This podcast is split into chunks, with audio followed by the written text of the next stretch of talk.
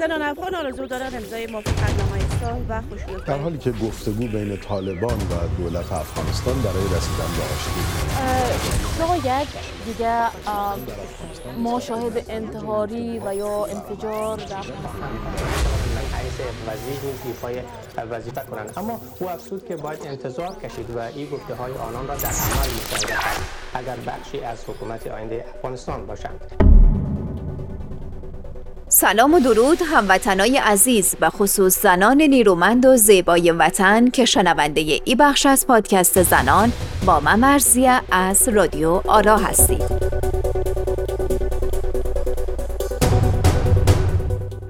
افغانستانی ها در 20 سال گذشته گرچه با مشکلات و ناملایمات زیادی دست و پنجه نرم کردند.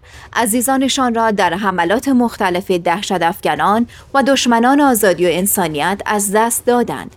ولی با این همه دستاوردهایی را نیز کسب نمودند که حقوق زنان و اشتغال زنان در ادارات مختلف و رفتن دختران به مکاتب آزادی بیان و رسانه از مهمهایی است که می‌توان به آن اشاره کرد.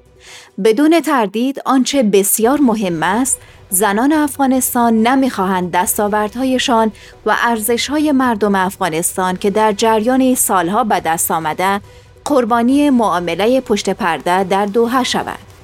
مردم افغانستان صلحی را نمی‌خواهند که در آن عدالت و قانونیت نباشد و فقط به زور و جبر تامین شود. اصلی ترین موردی که در مذاکرات دوها همچنان مبهم باقی مانده بحث حقوق زنان است. آنچه در ظاهر انکاس می کند حرف طالبان جایگاه زنان در اسلام است اما در عمل خلاف آن میتازند و ای قشر نیرومند را حقیر می شمارند. اگر غیر از این است بیایید ببینیم طالبان در مناطقی که تحت تسلطشان است چند مکتب و لیسه دختران ندارند آیا زنان حق کار دارند آیا زنان مسونند؟ متاسفانه هیچ است و ضرب هیچ و جمع هیچ مساوی به هیچ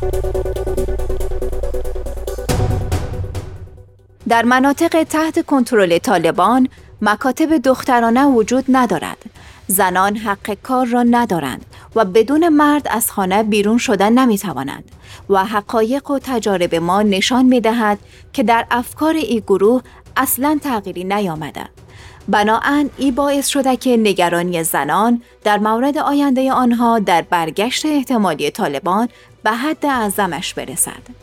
بنابراین زنان افغانستان و چند زنی که در تشکیل هیئت مذاکره کننده دولت حضور دارند امید بسته و انتظار دارند که از حقوق آنها به صورت حقیقی و عادلانه دفاع صورت گیرد.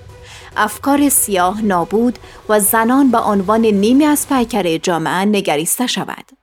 امید زنان به زنان است تا زنان در حضور طالبان صدا بلند کنند و جایگاه حقیقی خود را ثابت نمایند.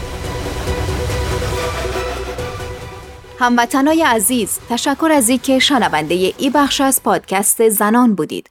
نظرات خود را زیر همین پست کمنت کنید. تا قسمت بعد خدایار و نگهدارتان.